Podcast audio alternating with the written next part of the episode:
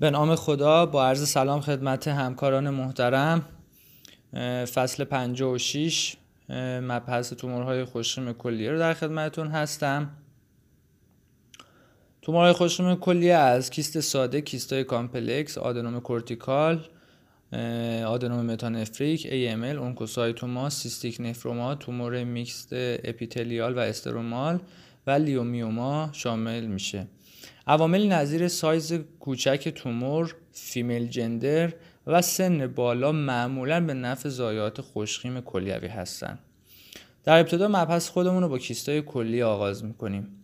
معمولا کمبود ژنهای خاص نظیر PKD 1 یا PKD 2 پلیسیستین که باعث تشکیل کیست در بیماران ADPKD میشه. این polycystin یک و دو خودش تشکیل دهنده complex ی است که کانال یونی مهمی در کلیه هست که کمبود هر کدام باعث تشکیل کیست از طریق کاهش فعالیت cilia ی اولیه و تنظیم نامنظم calcium intracellular میشه و باعث ایجاد این کیست ها میشه.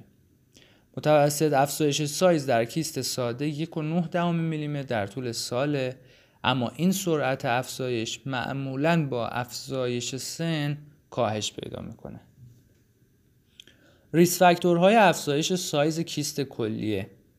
یکیش افزایش سن دو male gender یا جنس مرد سه hypertension و چهار نارسایی کلیوی یا renal failure می باشه معمولا کیست های کلیه شایع ترین ضایعات خوش‌خیم کلیوی بودن که در 70 درصد موارد بدون علامت بوده و می‌تونن solitary یا multiple باشن unilateral یا bilateral باشن. در بسیاری از بیماران end stage renal disease کیستای کلیه‌ای که ایجاد میشه معمولا با بروز بالای از RCC همراهی پیدا می‌کنه که این subtype ش معمولا RCC های papillary ه. این افزایش بروز بیشتر از von Hippel-Lindau و tuberous sclerosis است پاتوژنز ایجاد این کیستا کاملا متفاوت از آنچه که در کیستای sporadic ساده یا کمپلکس می‌بینیم می‌باشد نمای کیستای ساده در سونوگرافی معمولا دیواره صاف پر از مایع بدون internal echo افزایش enhancement در دیواره posterior wall می باشه. آنچه که در سونوگرافی نشان دهنده complex بودن کیست کلیه هست وجود internal echo calcification یا nodularity یا septation در سونوگرافی اگر گزارش بشه نیازمند بررسی های تکمیلی تره که بررسی های تکمیلی برای ارزیابی complex بودن کیستای کلیه با سی‌تی اسکن با contrast IV هست. جدول بسیار مهمی که برای Bosniak classification باید مد نظرمون باشه که یه مقدار controversy با chapter تومورهای بدخیم کلیه داره. چهار تا subtype یک دو دوی F سه و چهار باید اینا رو مطلع باشیم که معمولا سوال خیزه و سال یک بار از این مبحث سوال انتخاب میشه. خب تیپ یک Bosniak simple cyst یه که نه septation داره نه calcification داره و اجزای solid هم نداره و water density یه. به لحاظ ریسک malignancy یک و هفت درصده و نیازی به follow up نداره. یه simple cyst ساده هست. subtype دو. رسوب کلسیوم روی دیواره یا septa های داخلی فی‌الواقع few hairline thin septa و fine calcification در کیست ما می‌بینیم. به علاوه high attenuation lesion ی که کمتر از 3 سانتی متر باشه. ریسک malignancy ش 18.5 درصده. کیست های Bosniak دو نیازمند follow up و treatment نیستند. اما دوی F چیه؟ تنها تفاوت دو با دوی F در اینکه دوی F دیواره کیست یه مقداری ضخیم شده و multiple hairline thin septa ه. برخلاف دو که septa های موی شکل تعداد کمه اینجا multiple هست. ریسک malignancy اینجا هم مشابه دو هیجده و نیم درصده. اما اینجا follow up می‌خواد صرفا با رادیولوژی که بررسی بکنیم حالا سایزشو و تغییراتی که در کیست ایجاد میشه. در دوی F دیواره کیست یا septa ممکنه حاوی calcification باشن اما به صورت افزایش ضخامت یا nodular می باشه high attenuation lesion در دوی F بیشتر از 3 سانتی متره تیپ 3 3 و 4 مد نظرمون باشه که در حالا کیستای تیپ 3 و 4 بوسنیاک هر دو اینهانسمنت میشن. اما تفاوتشون چیه؟ درس دیوار زخیم ایرگولار اینهانسمنت داره اما اجزای سولید نداره. اما در چهار همه این موارد هست همراه با سافتیشو یا اجزای سولیدی که داخل کیست می باشن ملیک risk malignancy کیستای Bosniak 3 33 درصده درمانش یا درمان surgical یا ablation در مورد subtype 4 92 نیم ممیز دوم درصد risk malignancy داره و درمان اونم یا جراحی یا ablation ه.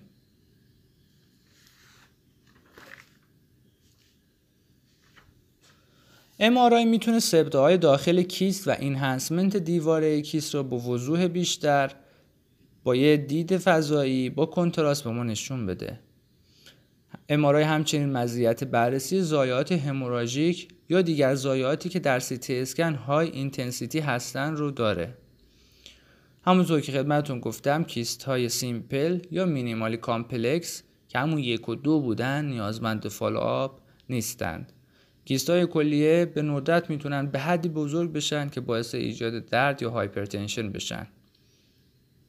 علائمشون همچنین می‌تونه به دنبال خونریزی داخل کیست پس از تروما یا به صورت spontaneous تشخیص داده بشه. و ایجاد بشه. درمان های متنوعی برای کیست های علامت دار عنوان شده از جمله aspiration، resection، decortication کیست، sclerotherapy با مواد مختلف. در موارد aspiration یا sclerotherapy کیست اگر به عنوان option درمانی انتخاب بشن احتمال عود و نیاز درمان های بعدی بیشتره. در درمان های کیست های peripelvic به دلیل اینکه این کیستا با hilum کلیه عروق یا سیستم جمع کننده ارتباط داره و مجاورت داره درمان laparoscopy کیست peripelvic نسبت به درمان percutaneous هم بهتره هم safe تره و choice ه. خب مبحث بعدی آدنوم papillary کلیوی رو توضیح میده یا آدنوم کورتکس کلیه. کوچیک هستن کمتر مساوی معمولا 5 میلیمترن توپر هستن و cortical. حدودشون مشخصه. سلول های همشکل basophilic یا eosinophilic با ظاهر هسته خوش‌خیم و با رشد tubular papillary یا papillary خالصه. risk factor های افزایش بروز آدنوم پاپیلاری کلیوی. معمولا با افزایش سن جنس مرد و ESRD risk افزایش بروز آدنوم پاپیلاری کلیوی افزایش پیدا می‌کنه معمولا در 40 درصد بیمارانی که سنشون بالای 70 ساله در autopsy تشخیص داده میشه یه ارتباطی بین آدنوم کورتکس کلیه و RCC papillary ه که به نظر بر اساس مطالعات هیستوشیمیایی این ضایعات premalignant می باشن. یک سری مطالعات تشابهات ژنتیکی خاصی مثل trisomy کروموزوم 7 و 17 رو بین آدنوم کورتکس کلیه و RCC papillary report کرده.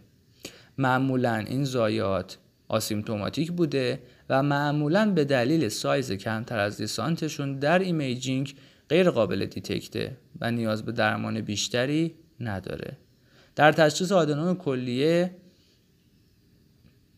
و درمانش معمولا یک controversy وجود داره چون بسیار معتقدن که این توده های توپر مشتق از epithelium هستن و پتانسیل ملیگننسی دارن همهشون باید تحت درمان قرار بگیرن. مبحث بعدی در مورد آدنوم متانفریک. صحبت کردی. این تومور در خانم شایع نسبت فیمیل به میلش دو به یکه. معمولا در دهه پنجم زندگی اینسیدنتالوما تشخیص داده میشه. در درصد بیماران به دلیل تولید erythropoietin دچار polycythemia هستند. در رادیوگرافی آدنوم metanephric توموری با calcification مرکزی یا peripheral و در CT با کنتراستشون hypovascular و در سونوگرافی hyper می باشن. می‌تونن solitary باشن hypodense یا isodense همراه با poorly defined margin با enhancement کمتر نسبت به medulla و کورتکس کلیه در تمام فازهای CT با کنتراست IV هستند. معمولا در نمای میکروسکوپی حاوی سلول های کوچیک شدیدا basophilic و با نمای acinar هستند. آدنوم metanephric ارتباط با Wilms tumor داشته. marker Wilms tumor one در آدنوم metanephric تظاهر بیشتری داره. افتراق RCC papillary از آدنوم metanephric در آدنوم metanephric پروتئین استات خیلی بالا افزایش پیدا می‌کنه. اما در RCC papillary آنزیم alpha-methylacyl-CoA racemase اون بیشتره. فقط یه مورد متاستاز با آدنوم metanephric گزارش شده که متاستاز به قدرت لنفاوی regional بوده و به همین دلیل mortality رخ داده. به دلیل نادر بودن این نوع تومور و عدم وجود معیارهای مناسب رادیوگرافی و کلینیک برای افتراق آدنوم metanephric از RCC معمولا بعد از radical nephrectomy این تومور توسط پاتولوژی تشخیص داده میشه. اگر ما قبل از جراحی به آدنوم متانفریک شک داشته باشیم بایوپسی با FNA می‌تونه به تشخیص ما کمک بکنه. هرچند اغلب موارد همونجور که خدمتون عرض کردم به دلیل احتمال وجود ملیگننسی و عدم افتراق از RCC تحت جراحی رادیکال نفرکتومی قرار می‌گیرند. مبحث بعدی اونکوسایتوما می باشد اونکوسایتوما شایع‌ترین تومور خوشم کلیوی است که در سی اسکن به صورت افزایش اینهانسمنت و به عنوان RCC قلمداد میشه. 3 تا 7 درصد تومورهای خوشم کلیوی رو شامل میشه. در نمای ماکروسکوپی قهوه‌ای رنگ و هوموژن بوده و دارای کپسول کاذب با محیط مشخص و اسکار سنترال ستاره شکله. ناهنجاری کروموزومی موجود در RCC در این تومور برخلاف RCC مشاهده نمیشه که این تایید کننده مجزا بودن ژنتیک این تومور از RCC ها هست اگرچه از نظر هیستولوژیکی بزرگترین dilemma در افتراق تشخیص oncocytoma از RCC chromophobe و clear cell RCC با کاراکتر eosinophilic می باشه. RCC chromophobe بالاخص با اجزای eosinophilic و اونکوسایتوما از نظر هیستولوژی شبیه به هم بوده و افتراق بین آنها نیازمند تستای تشخیصی بیشتری است. روش ایدئال برای افتراق کلیرسل RCC و کروموفوب و اونکوسایتوما با ترکیب سه تا مارکر به نام ویمنتین، گلوتاتیون استرانسفراز آلفا و مولکول اتصالی سلول های اپیتلیاله که 100 درصد ویژگی و حساسیت دارند. oncocytoma به لحاظ میکروسکوپی شامل سلول های گرد یا چند که به صورت لانه شکل رشد می‌کنن دیده میشه. eosinophilic بوده و همراه با میتوکندری فراوانه. در بیش از یک سوم موارد خونریزی درگیری چربی perinephric atypia cellular هستک واضح و pleomorphism دیده میشه. الگوی تیپیک spoke wheel در آنژیوگرافی یا scar ستاره شکل یا stellate scar در سیتی اسکن تشخیص دهنده oncocytoma ه و ارزش پیشگویی مختصری داره. معمولا oncocytoma ی کلیه به صورت familial در پنج تا خانواده گزارش شده که معمولا در سنین جوانی به صورت multicentric bilateral و به صورت عود کننده گزارش شده. استفاده از FNA یا کوربیوپسی به دلیل جوابای فالس نگاتیو بالا و عدم توانایی در تشخیص انواع آرسیسی از آن کوسایتوم کاربرد نداره. اگر اونکوسایتوم مورد زن بالینی ما باشه و جراحی نیاز باشه معمولا جراحی هایی که بخوایم nephron sparing انجام بدیم برای حفظ کلیه برای ما ارجحه frozen section معمولا حساسیت کافی برای افتراق oncocytoma از RCC eosinophilic نداره و نباید بر اساس جواب یا report frozen section تعیین پلن جراحیمون عوض بشه. thermal ablation هم به عنوان یک روش جایگزین برای این توموره ولی معمولا نیاز به follow-up رادیولوژی رو طولانی تر می‌کنه و میزان successfully rate ش هم در دراز مدت مشخص نیست. oncocytoma اگر بیمارمون پیر باشه comorbidity زیاد داشته باشه معمولا فرد رو observe می‌کنیم. اما در افراد جوان و سالم surgical resection به عنوان gold standard درمانی ما هست.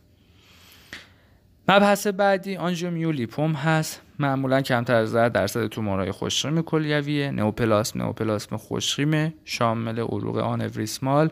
با دیواره زخیم عضلات صاف و مقدار متفاوتی از بافت چربی بالغه. از ستیق عصبی منشأ گرفته پریواسکولار اپیتلیوید سل تومور می باشن قویا رسپتورهای بتا استروژن پروژسترون و آندروژن درش بیان شده به خاطر همین در جنس female شایعتر بوده. قبل از بلوغ به ندرت دیده میشه که این نشان دهنده همون تاثیرات هورمونی روی AML تظاهر تیپیک AML یه تومور sporadic بدون علامت در یک خانم میان ساله. دو تا ژن با AML در ارتباطن. tuberous sclerosis complex 1 که روی کروموزوم 9 هست و پروتئین hamartin را encode می‌کنه. tuberous sclerosis complex 2 روی کروموزوم 16 هست. بازوی کوچیک 16 p و پروتئین tuberin را encode می‌کنه. AML شایعترین علت خونریزی های خود به خود اطراف کلیه هست. RCC دومین علت خونریزی های خود به خودی اطراف کلیه هست. معمولا بروز تومور AML با افزایش سن کاهش پیدا می‌کنه. اکثرا اسپورادیک هستن اما می‌تونن با توبروس اسکلروزیز همراهی داشته باشن. توبروس اسکلروزیز اوتوزومال غالب بوده 50 درصد این افراد دچار AML میشن که 20 تا 30 درصد AML ها رو به خودشون اختصاص میدن. معمولا افراد AML در tuberous sclerosis جوانتر هستند و با غالبیت کمتر نسبت female به male می باشه bilateral و symptomatic هستند. همه بیماران tuberous sclerosis triad کلاسیک seizure آدنوم سباسه و mental retard را ندارند. بیماران tuberous sclerosis در ریسک بالایی برای داشتن کیست کلیه و RCC هم هستند. یعنی علاوه بر اینکه احتمال AML در افرادی که دچار TS هستند افزایش پیدا می‌کنه اینها کیست کلیه و RCC هم ریسک بالاتری برای بروز دارن. lymphangioleiomyomatosis هم به طور چشمگیری با درگیری کلیوی در بیماران tuberous sclerosis همراهی داره. سندروم Wunderlich. همون خونریزی های رتروپریتوئنه که در ده درصد AML ها دیده میشه. حاملگی ریسک خونریزی AML رو می‌بره بالا. و یک فاکتور مهم در تصمیم گیری درمانی در مورد خانم هایی هستند که در سنین reproductive می باشن و این توده رو دارن AML تنها تومور خوشخیم کلیوی هست که به طور قطعی در سیتی اسکن تشخیص داده میشه. وجود چربی در سیتی بدون contrast منفی 20 Hounsfield unit یا کمتر برای تشخیصش اختصاصیه. یافتن بیشتر از 20 پیکسل با Hounsfield unit کمتر از منفی 20 یا بیشتر از 5 پیکسل با Hounsfield unit کمتر از منفی 30 ارزش اخباری 100 درصد برای AML داره. سونوگرافی AML ضایعه‌ای با اکوی بالا حاشیه مشخص همراه با shadow برامون گزارش می‌کنه. در سیتی آنژیوی AML معمولا دیلاتاسیون آنوریسمال در 50 درصد AML یا دیده میشه. اندازه این آنوریسم با ریسک راپچر ارتباط داره. تشخیص افتراقی های AML سه مورد هست. یک لیپوسارکوم. لیپوسارکوم معمولا تومور از خارج به کلیه فشار میاره. اما در AML حتی وقتی تومور اطراف کلیه هم باشه یا آیدنتیشنی که حتی کوچیک هم باشه در پارانشیم کلیوی ایجاد می‌کنه. افتراق AML با RCC حاوی چربی چیه؟ معمولا RCC های حاوی چربی خیلی نادرن و دارای کلسیفیکاسیون هستن اما در AML هیچگاه کلسیفیکاسیون دیده نمیشه. افتراق بعدی AML با چربی کم از RCC AMLی که چربیش کمه از RCC AML با چربی کم معمولا در 14 درصد بیمارانه منفرده کوچکتره در بیماران old age دیده میشه. در سونوگرافی زایاد آیزو اکو یا هایپر اکو جزئیات پیکسل سیتی نمی‌تونه بین RCC و AML با چربی کم رو به ما افتراق بده و نشون بده. معمولا AML با چربی کم به عنوان RCC درمان میشن.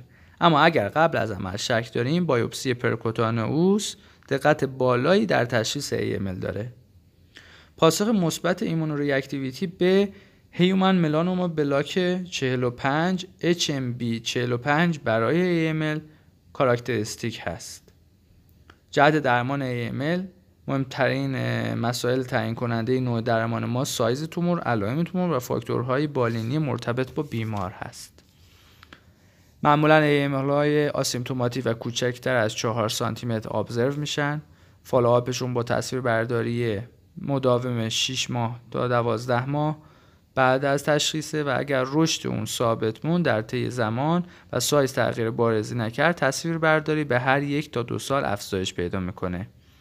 چه ایمال هایی رو باید درمان کنیم؟ بالای 4 سانتی متر خانمایی که در سنین باروری هستند به دلیل ریسک بالاتر خونریزی در حاملگی و AML در بیمارانی که compliance پایینی دارن باید تحت درمان باشه AML های علامت دار معمولا بزرگتر از 4 سانتی متر هستند.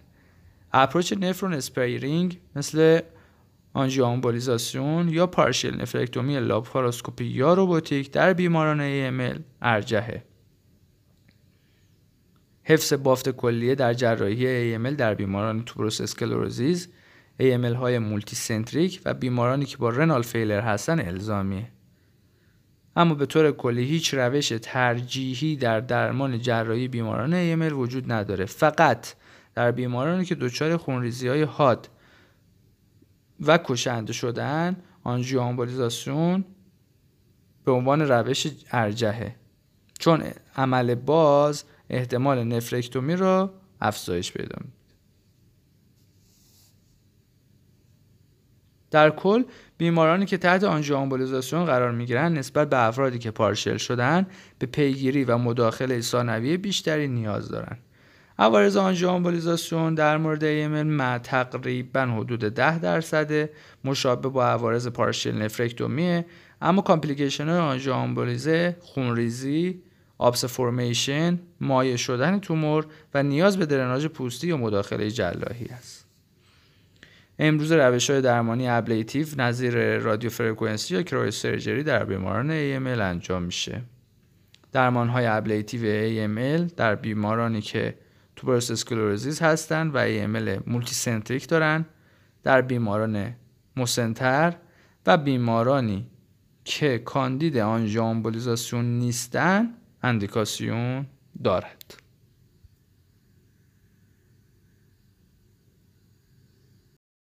title بعدی mixed mesenchymal و epithelial tumor هستند.